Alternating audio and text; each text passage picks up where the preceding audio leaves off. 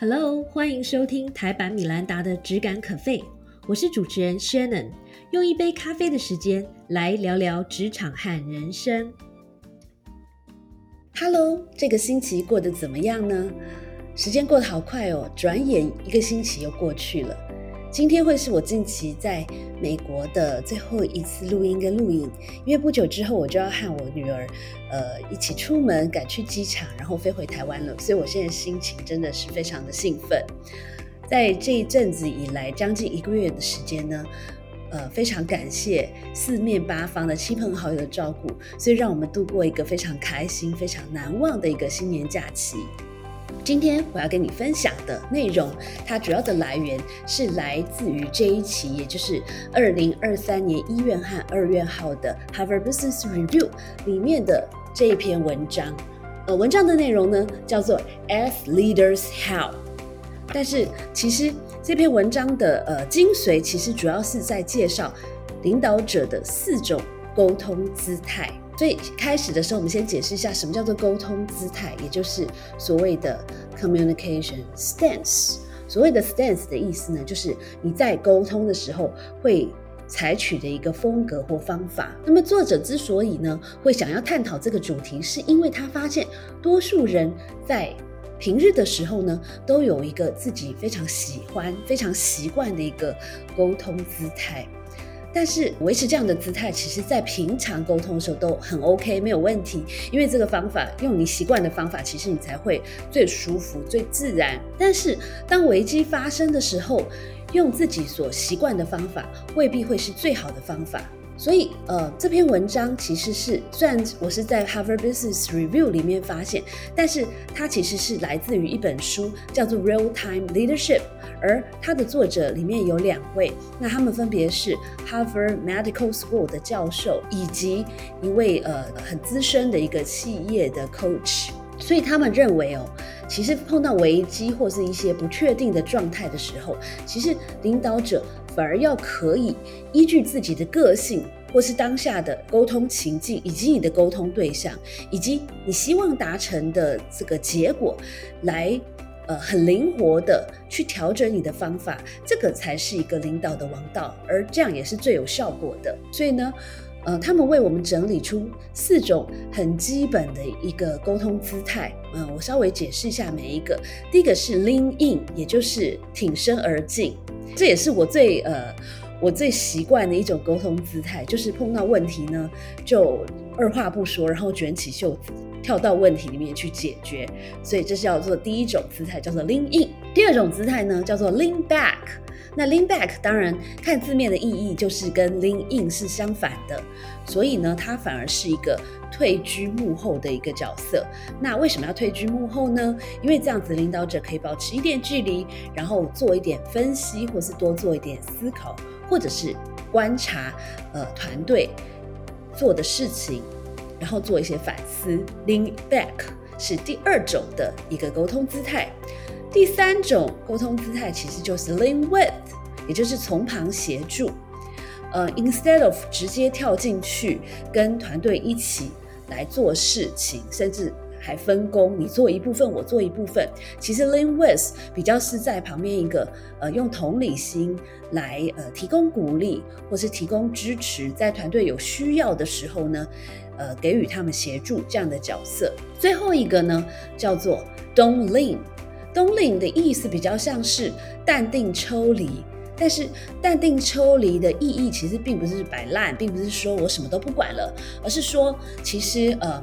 有的时候呢，碰到一些危机，或是碰到一些比较复杂的状况的时候呢，其实有的时候不一定要立即的去处理它，有的时候呢，反而。作为当呃团队很忙碌的在处理这个棘手的状况的时候呢，其实领导者有时候稍微退一步，或是稍微跟这件事情保持点距离，而且完全不积极的去思考这件事的 solution，有的时候呢，你可能反而会有一些其他的灵感，或是其他的一些呃观察或是观点产生出来。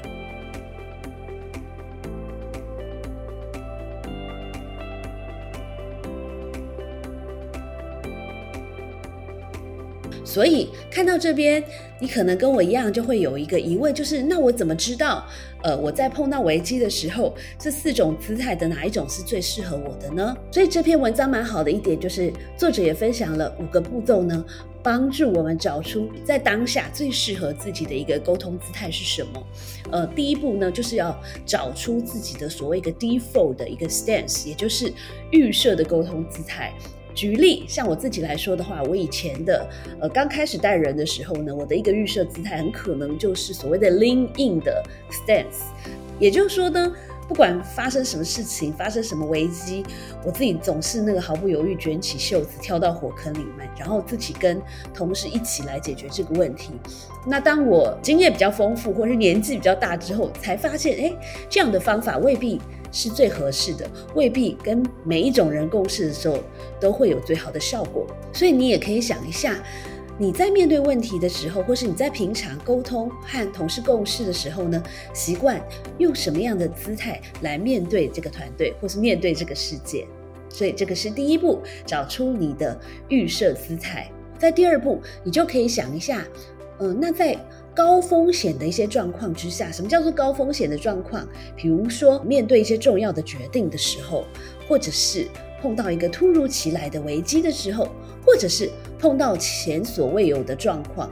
以及充满不确定性的一个情况的时候呢？这些我们都可以叫它一个高风险的状态。那在这样的时候，通常你会用什么样的姿态来做事情呢？呃，为什么要这样想？因为很多人他在平时的时候跟在这个高风险状态的时候，他的姿态可能会有点不一样。比如说，有些主管可能他平常的这个态度都是很 lay back、很淡定的，那他比较平常可能比较是哦，就让团队自己去 figure things out 的方式。但是当危机发生的时候呢，他可能就会呃忍不住采用 lean in 的一个姿态。那所以呢，你也可以回想一下。过去有没有碰过，在这个比较高风险的状况的时候，你通常是用什么样的姿态来共事和沟通呢？那么搞清楚了自己的预设姿态跟高风险时候的姿态之后呢，的第三点就是呢，要想一下你今天的沟通对象是谁，他的个性是什么，他有什么样子的偏好，然后。找出呢，现在我跟这个人一起面对这个这些状况的时候，最佳的沟通姿态是什么？想清楚了前三点之后，就进行到了我们第四个阶段，就是要做一些开始做一些计划了，然后灵活的运用这四种不同的 stance。谁说一次做事情只能用一种姿态呢？其实你是可以灵活运用的。举例来说，当一个状况发生的时候呢，你可以先 lean in，来呃跟团队一起很积极的。了解问题的全局，然后想出一个对策。可是，当你们拟定了计划，开始进入执行面之后呢，你也确定团队是非常值得信赖的，那么你就可以稍微 lean back 一点，就是在旁边呢，当一个可能当一个军师，或是当一个观察者，在团队有需要的时候呢，跳出来提供一些你的见解就可以了。那么，或者是说，团队呃碰到一些困难的时候，可能整体的士气比较低落的时候呢，你就可以采取一个 lean with 的姿态，就是呃提供同理他们，然后给到他们一些心理上的支持和鼓励。那么，当事情好像看起来运作的已经很顺遂的，maybe 你就可以 don't lean，就是稍微抽离一下。抽离之后，往往会有更好、更新的发现。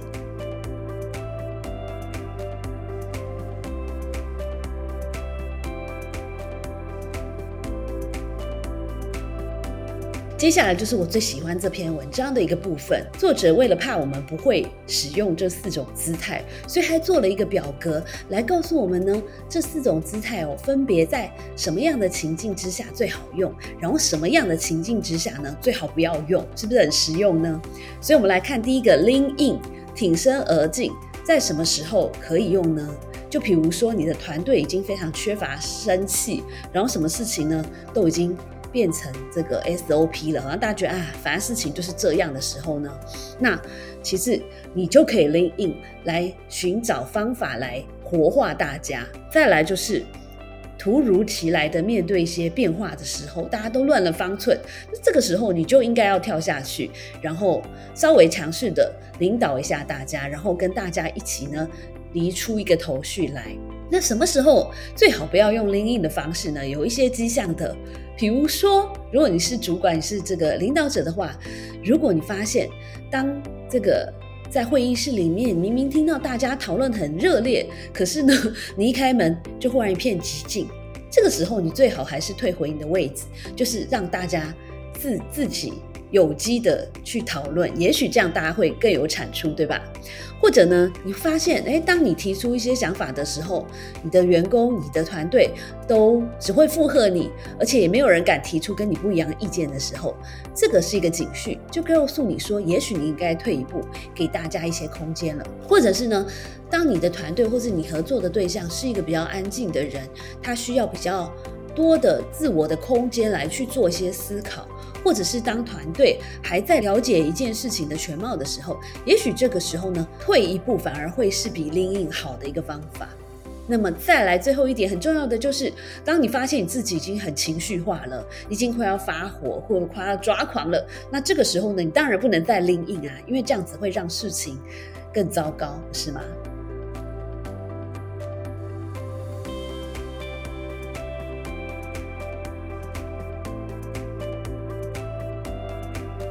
那下一个呢，就是 lean back，什么时候应该退居幕后呢？比如说，呃，当大家需要更多资讯的时候，那你应该给大家空间去找资料或者去做研究，或者是呢，当大家的情绪很激动的时候，或者是当你的这个，就像我刚才讲的，当你合作的对象是一个内向者的时候，那什么时候不能 lean back 呢？比如说，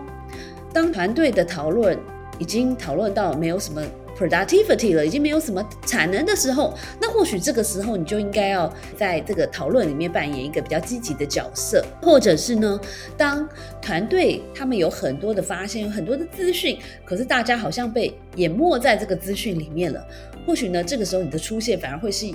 一盏明灯哦，给大家一些方向。那么什么时候需要采取 lean with，就是从旁支持、从旁协助的一个角色呢？譬如说，当团队士气很低落的时候，这个时候你当然 definitely 要在旁边同理大家，然后给大家一些精神上或是情感上的支持。那么，或者是当你合作的对象呢是一个外向者，那么大家知道外向者其实很需要跟人连接，很需要呢大家给他一些呃，不管是言语上或是行动上的一些支持和鼓励。相反的，在有一些情况下，最好不要用 lean with 的方式。比如说，当你发现团队需要思考的时间，所以这个时候他们不太需要你的加加油，他们其实需要自己安静的思考。再来呢，当团队本来就已经运作的很好了，那这个时候你应该要 lean back，你最好就是 disappear，而不需要就是在旁边一直说哇你们好棒棒，因为这样其实反而显得很多余，而且是一种干扰。那么。再来呢，就是当人们想要独立的时候，那这个时候呢，你反而应该要放手，给他一些空间。最后，最后呢，什么时候应该要淡定抽离？呃，比如说，当呃团队已经很成熟了，然后他们需要独立工作，而你的出现呢，东给一个意见，西给一个意见，反而会造成整体进度的一个落后。这个时候，你就应该要东立，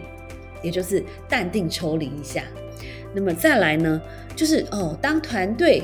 太狂热了，比如说呃一个 project opportunity 出来，大家你一言我一语的给了很多的意见，which is good thing。但是有时候呢，太过狂热，有的时候在激动之下做出的决定呢，未必是最好的决定。所以这个时候呢，其实你反而应该。呃，冷静抽离一下，让自己呢作为一个最冷静的人，这样反而对团队是最有贡献的。哪些时候不能使用这个 Don't Lean 的原则呢？那么就是，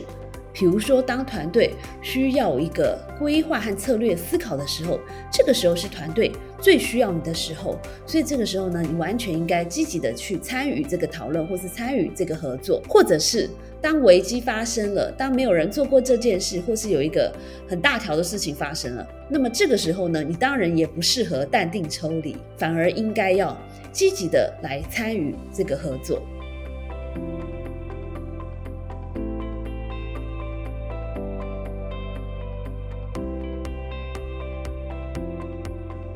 所以这篇文章其实并不长，大概只有几页哦。但是看完这篇文章之后，我的一个心得就是呢，其实领导是一门很大的学问，而且它没有标准的答案，它需要及时的来倾听，并且呢，很及时的去做出一个反应。换句话说，领导其实是一门科学，也是一个艺术。所以呢，在收听或是收看今天的节目的你，如果你也是。小主管或是大主管，或者是创业者呢？呃，不管你带领的团队是一个两一两个人的小团队，或是一个数十个甚至数百个人的呃大团队，其实呢，都让我们一起努力，在呃领导这一个学科上呢，不断的精进，然后把这一门课修好。在节目的最后呢，我想要送给你一句话，也是在这篇文章提到的。呃，某一个美国的知名的教授的一个 quote，这句话呢叫做 “Willpower must be coupled with way power to drive successful outcomes”。呃，解释一下 willpower 是什么，你很清楚，意志力。以前从小我们被教育的都是，哎，只要有意志力，你想要的事情总有一天会达成的。但是现在新的观念是，意志力很重要，但是呢微 power 也很重要。什么叫微 power 呢微 power 就是当你有一个目标还不够，你必须要可以，不管是从心理上激励自己，或者是在策略上想出方法来达到这个目标的能力，这个叫做微 power。这个在呃国际上，国际的一个商业领域呢，是一个很新的一个概念跟名词。所以这句话的意思就是说。有意志力非常必须也非常好，但是你的意志力呢，必须要搭配你的 way power，因为这样才是最大化可以达成你的目标的一个成功组合。希望你喜欢今天的这一集分享，也希望呢，你觉得今天的内容对你有帮助。在新的一年里面呢，祝福你心想事成，也让我们一起努力成为更好的领导者，加油，We can do it！拜拜。谢谢收听今天的 Podcast，希望你喜欢今天的这杯咖啡。我们的节目名称是台版米兰达的质感可废，欢迎订阅我们的频道，分享你的想法，也可以追踪我的粉丝专业台版米兰达的创业笔记。我们下次见喽，拜拜。